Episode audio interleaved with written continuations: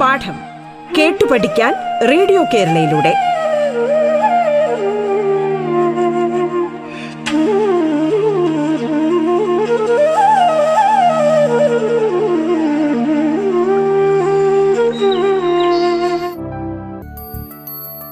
നമസ്കാരം. സ്കൂൾ വിദ്യാഭ്യാസം ഓൺലൈനിലൂടെ ആയിരിക്കുന്ന ഇക്കാലത്ത് 5ാം ക്ലാസ് മുതൽ 10ാം ക്ലാസ് വരെയുള്ള പാഠഭാഗങ്ങൾ വളരെ ലളിതമായി കുട്ടികളിലെത്തിക്കുകയാണ് പാഠം. പാഠത്തിൻ്റെ ഇന്നത്തെ അധ്യായത്തിൽ ഞാൻ സിനിമോളാണ് നിങ്ങളോടൊപ്പമുള്ളത്. തിരുവനന്തപുരം ജില്ലയിലെ ഇളമ്പ ഗവൺമെൻറ് ഹയർ സെക്കൻഡറി സ്കൂളിലെ ഗണിതശാസ്ത്ര അധ്യാപികയാണ്. ഇന്ന് നമുക്ക് 9ാം ക്ലാസ്സിലെ പുതിയ സംഖ്യകൾ എന്ന പാഠഭാഗത്തെ ചില ചോദ്യങ്ങൾ പരിചയപ്പെടാം.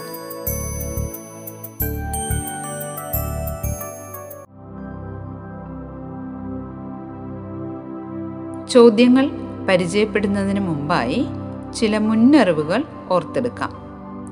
ഒരു മട്ടത്രികോണത്തിൻ്റെ ലംബവശങ്ങൾ അറിയാമെങ്കിൽ കർണത്തിൻ്റെ നീളം എങ്ങനെ കണക്കാക്കാം? പൈതഗോറസ് സിദ്ധാന്തം നമ്മൾ പഠിച്ചിട്ടുണ്ട്. കർണവർഗം സമം ലംബവശങ്ങളുടെ വർഗങ്ങളുടെ തുക. അതായത് കർണവർഗം സമം പാദവർഗം അധികം ലംബവർഗം. അപ്പോൾ കർണം സമം റൂട്ട് ഓഫ് പാദവർഗം അധികം ലംബവർഗം. ഇനി ഒരു മട്ടത്രികോണത്തിൻ്റെ കർണവും ലംബവശങ്ങളിലൊന്നും അറിയാം എങ്കിൽ മൂന്നാമത്തെ വശം എങ്ങനെ കണക്കാക്കാം? അതായത് പാദം ലംബം കർണം എന്നീ വശങ്ങളിൽ പാദമാണ് കണക്കാക്കേണ്ടത് എങ്കിൽ പാദവർഗം സമം കർണവർഗം ന്യൂനം ലംബവർഗം. അപ്പോൾ പാദം സമം റൂട്ട് ഓഫ് കർണവർഗം ന്യൂനം ലംബവർഗം എന്ന് വരുന്നു. ഇനി ഓർത്തിരിക്കേണ്ട മറ്റൊരു പ്രധാനപ്പെട്ട കാര്യം 8ാം ക്ലാസ്സിൽ സർവസമവാക്യങ്ങളിൽ പഠിച്ചിട്ടുള്ള ഒരു സർവസമവാക്യമാണ് രണ്ട് സംഖ്യകളുടെ വർഗങ്ങളുടെ വ്യത്യാസം എന്നത് ആ സംഖ്യകളുടെ തുകയുടെയും വ്യത്യാസത്തിൻ്റെയും ഗുണനഫലമാണ്.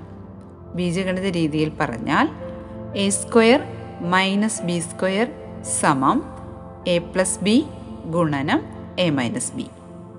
നമുക്ക് ചോദ്യങ്ങളിലേക്ക് കടക്കാം.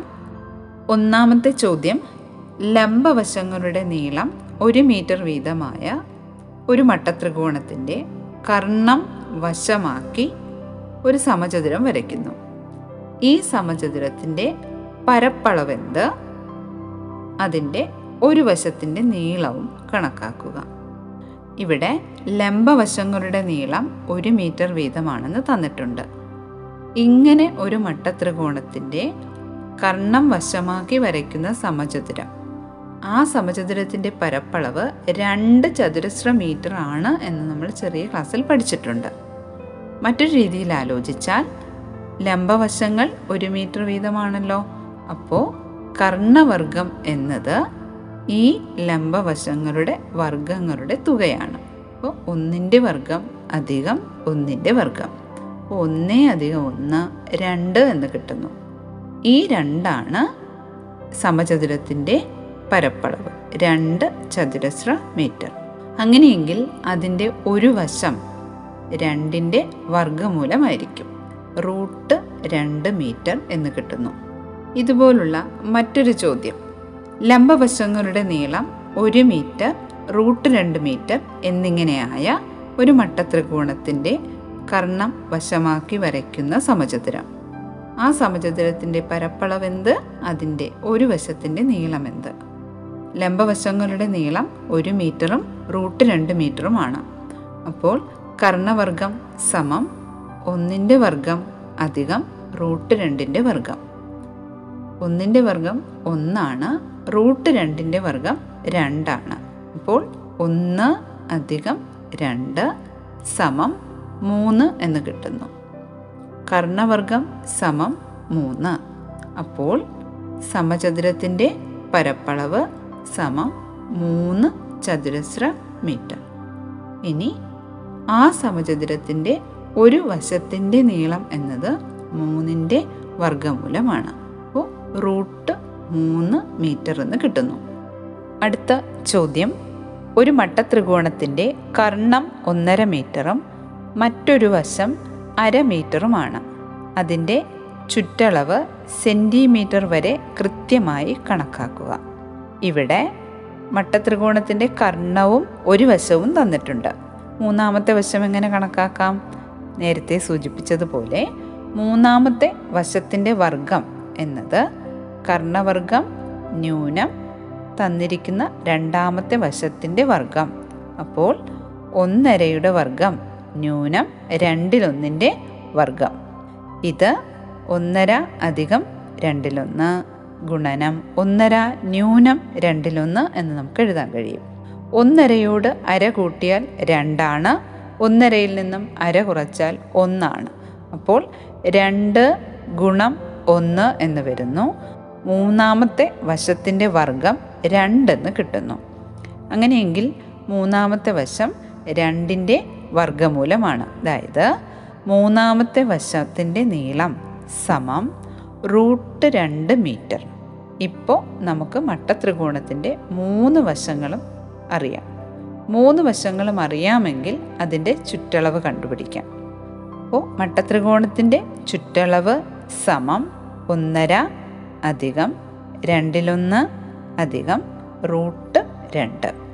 1/2യും 1/2യും കൂടി ചേരുമ്പോൾ 2 + 2/√2 എന്ന് കിട്ടുന്നു.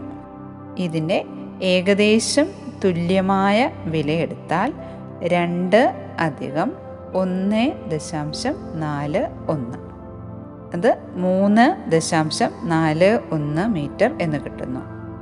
സെൻറ്റിമീറ്റർ വരെ കൃത്യമായി കണക്കാക്കാൻ പറഞ്ഞിട്ടുണ്ട്. അപ്പോൾ 3.41 മീറ്റർ എന്നത് 3 മീറ്റർ 41 സെൻറ്റിമീറ്റർ എന്നെഴുതാം. അതായത് 341 സെൻറ്റിമീറ്റർ. അടുത്ത ചോദ്യം ഇതാണ്, ലംബവശങ്ങൾ √3 സെൻറ്റിമീറ്ററും √2 സെൻറ്റിമീറ്ററുമായ മട്ടത്രികോണത്തിൻ്റെ കർണം എത്രയാണ്? ലംബവശങ്ങളുടെ തുക കർണത്തേക്കാൾ എത്ര കൂടുതലാണ്? ലംബവശങ്ങൾ തന്നിട്ടുണ്ട്. നമുക്ക് കർണവർഗം കണ്ടെത്താം. എങ്ങനെ കണ്ടെത്താം? കർണവർഗം സമം ലംബവശങ്ങളുടെ വർഗങ്ങളുടെ തുകയാണ്. അപ്പോൾ കർണവർഗം സമം √3ന്റെ വർഗ്ഗം അധികം √2ന്റെ വർഗ്ഗം എന്നെഴുതാം. √3ന്റെ വർഗ്ഗം 3ആണ്. √2ന്റെ വർഗ്ഗം 2. അപ്പോൾ കർണവർഗം സമം 3 + 2 = 5 എന്ന് കിട്ടുന്നു. കർണവർഗം 5ആണെങ്കിൽ കർണം സമം 5ന്റെ വർഗ്ഗമൂലം, അതായത് √5 സെൻറ്റിമീറ്റർ എന്ന് കിട്ടുന്നു. അപ്പോൾ മട്ടത്രികോണത്തിൻ്റെ കർണം √5 സെൻറ്റിമീറ്റർ ആണ്. ഒരു ചോദ്യം കൂടിയുണ്ട്, ലംബവശങ്ങളുടെ തുക കർണത്തേക്കാൾ എത്ര കൂടുതലാണ് എന്ന് കൂടി കണ്ടെത്തണം. ലംബവശങ്ങൾ √3 യും √2 ആണല്ലോ. അങ്ങനെയെങ്കിൽ ലംബവശങ്ങളുടെ തുക √3 + √2. ഇത് കർണത്തേക്കാൾ എത്ര കൂടുതലാണ് എന്ന് ചോദിക്കുമ്പോൾ കർണവുമായുള്ള വ്യത്യാസം കണക്കാക്കുക. അതായത് √3 + √2 കർണത്തിൻ്റെ നീളമായ √5 കുറയ്ക്കുന്നു. ഇതിൻ്റെ ഏകദേശം തുല്യമായ വില കണക്കാക്കിയാൽ 1.73 + 1.41 ന്യൂനം 2.24, അതായത് അതിൻ്റെ ഏകദേശ വില 0.9 സെൻറ്റിമീറ്റർ എന്ന് കിട്ടുന്നു.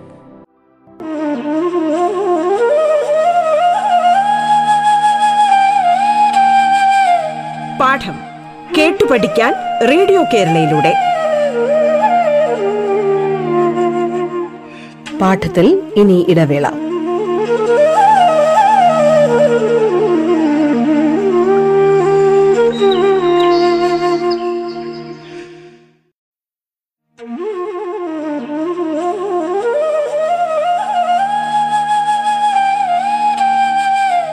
പാഠം കേട്ടു പഠിക്കാൻ റേഡിയോ കേരളയിലൂടെ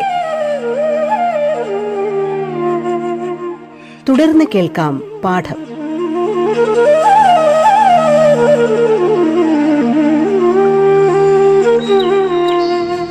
പാഠത്തിന്റെ ഇന്നത്തെ അധ്യായത്തിൽ ഞാൻ സിനിമോളാണ് നിങ്ങളോടൊപ്പമുള്ളത്. തിരുവനന്തപുരം ജില്ലയിലെ ഇളമ്പ ഗവൺമെൻറ് ഹയർ സെക്കൻഡറി സ്കൂളിലെ ഗണിതശാസ്ത്ര അധ്യാപികയാണ്. ഇന്ന് നമുക്ക് 9ാം ക്ലാസ്സിലെ പുതിയ സംഖ്യകൾ എന്ന പാഠഭാഗത്തെ ചില ചോദ്യങ്ങൾ പരിചയപ്പെടാം.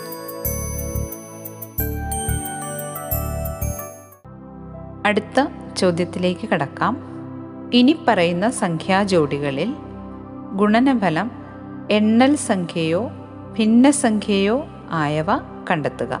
ആദ്യത്തെ സംഖ്യാജോടി √3 √12, അവയുടെ ഗുണനഫലം കണ്ടെത്തി നോക്കണം.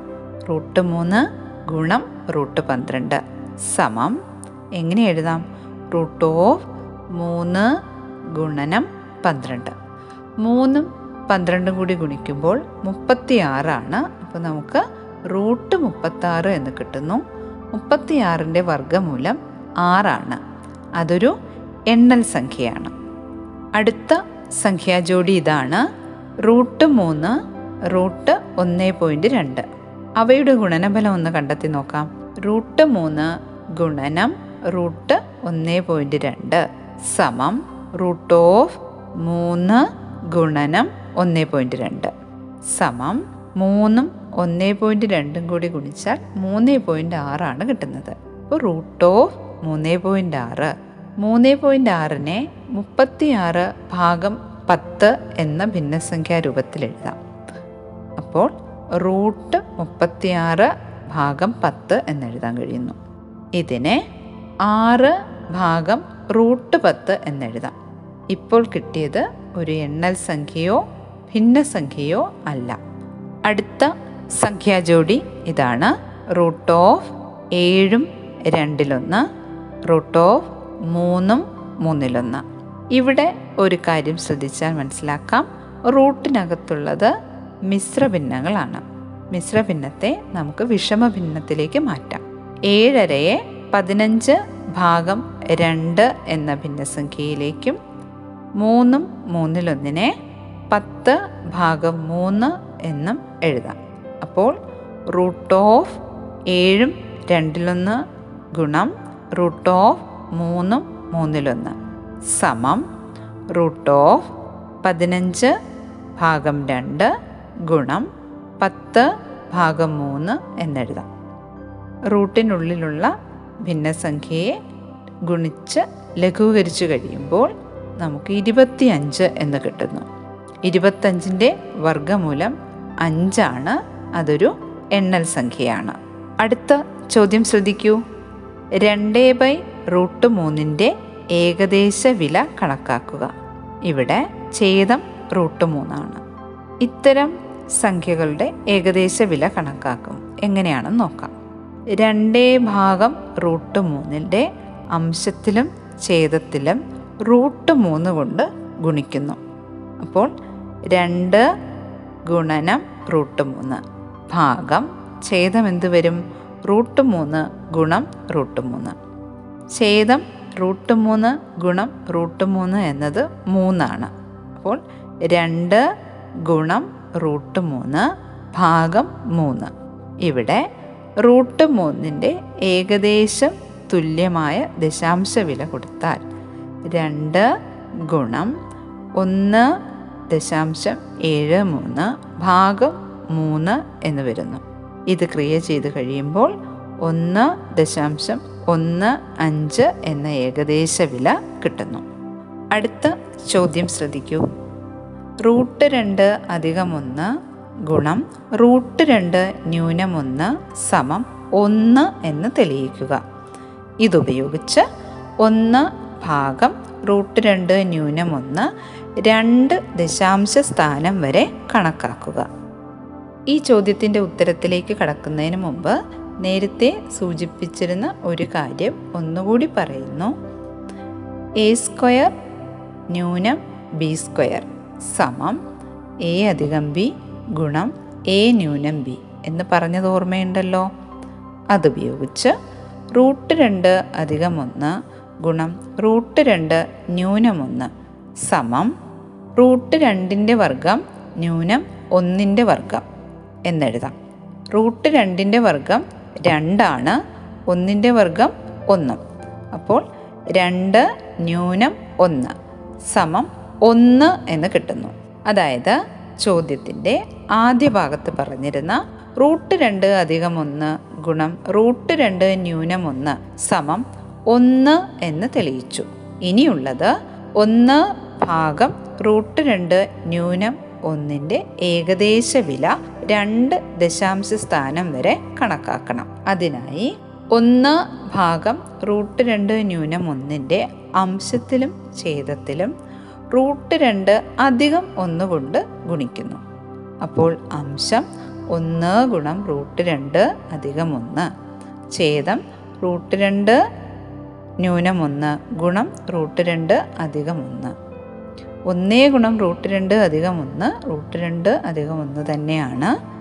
ഛേദമോ റൂട്ട് 2 ന്യൂനം 1 ഗുണം റൂട്ട് 2 അധികം 1 എന്നത് 1 എന്ന് തെളിയിച്ചു വച്ചിട്ടുണ്ട്. അപ്പോൾ 1/√2 ന്യൂനം 1 സമം റൂട്ട് 2 അധികം 1 എന്ന് കിട്ടുന്നു. റൂട്ട് 2 ഏകദേശം തുല്യമായ ദശാംശ വില കൊടുത്താൽ 1.41 അധികം 1 സമം 2.41. അതായത് 1/√2 ന്യൂനം 1 ഏകദേശ വില 2.41 എന്ന് കിട്ടുന്നു. അടുത്ത ചോദ്യം ഇതാണ്. റൂട്ട് 3 ന്യൂനം റൂട്ട് 2 ഗുണം റൂട്ട് 3 അധികം റൂട്ട് 2 ലഘൂകരിക്കുക. അതുപയോഗിച്ച് 1/√3 ന്യൂനം റൂട്ട് 2 1/√3 അധികം റൂട്ട് 2 വില 2 ദശാംശ സ്ഥാനം വരെ കണക്കാക്കുക. ഇവിടെ റൂട്ട് 3 ന്യൂനം റൂട്ട് 2 ഗുണം റൂട്ട് 3 അധികം റൂട്ട് 2 എന്നത് റൂട്ട് 3 വർഗം ന്യൂനം റൂട്ട് 2 വർഗം എന്നെഴുതാം. റൂട്ട് 3 വർഗം 3 റൂട്ട് 2 വർഗം 2. അപ്പോൾ 3 ന്യൂനം 2 സമം 1. അതായത് റൂട്ട് 3 ന്യൂനം റൂട്ട് 2 ഗുണം റൂട്ട് 3 അധികം റൂട്ട് 2 സമം 1 എന്ന് കിട്ടുന്നു. ഇനി 1/√3 ന്യൂനം റൂട്ട് 2 ഏകദേശ വില കണക്കാക്കാനായിട്ട് അതിൻ്റെ അംശത്തിലും ഛേദത്തിലും റൂട്ട് 3 അധികം റൂട്ട് 2 കൊണ്ട് ഗുണിക്കുന്നു. അപ്പോൾ അംശം 1 ഗുണം റൂട്ട് 3 അധികം റൂട്ട് 2, അത് റൂട്ട് 3 അധികം റൂട്ട് 2 തന്നെയാണ്.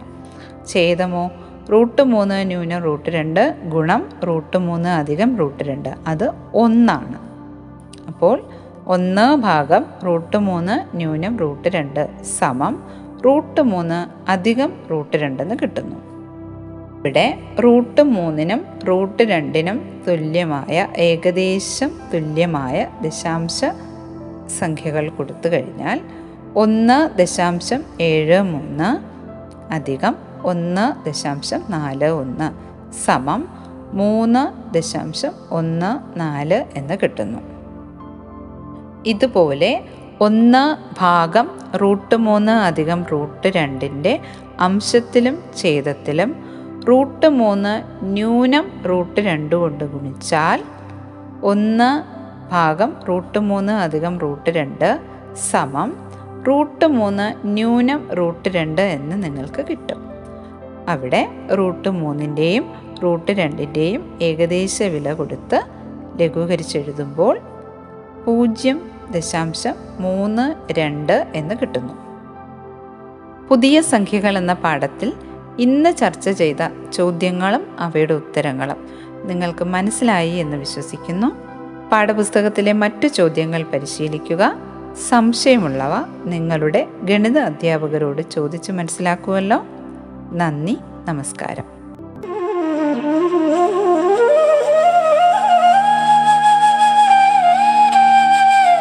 പാഠം കേട്ടു പഠിക്കാൻ റേഡിയോ കേരളയിലൂടെ പാഠത്തിന്റെ ഇന്നത്തെ അധ്യായം പൂർണ്ണമാകുന്നു. ഇനി അടുത്ത ദിവസം കേൾക്കാം. നമസ്കാരം.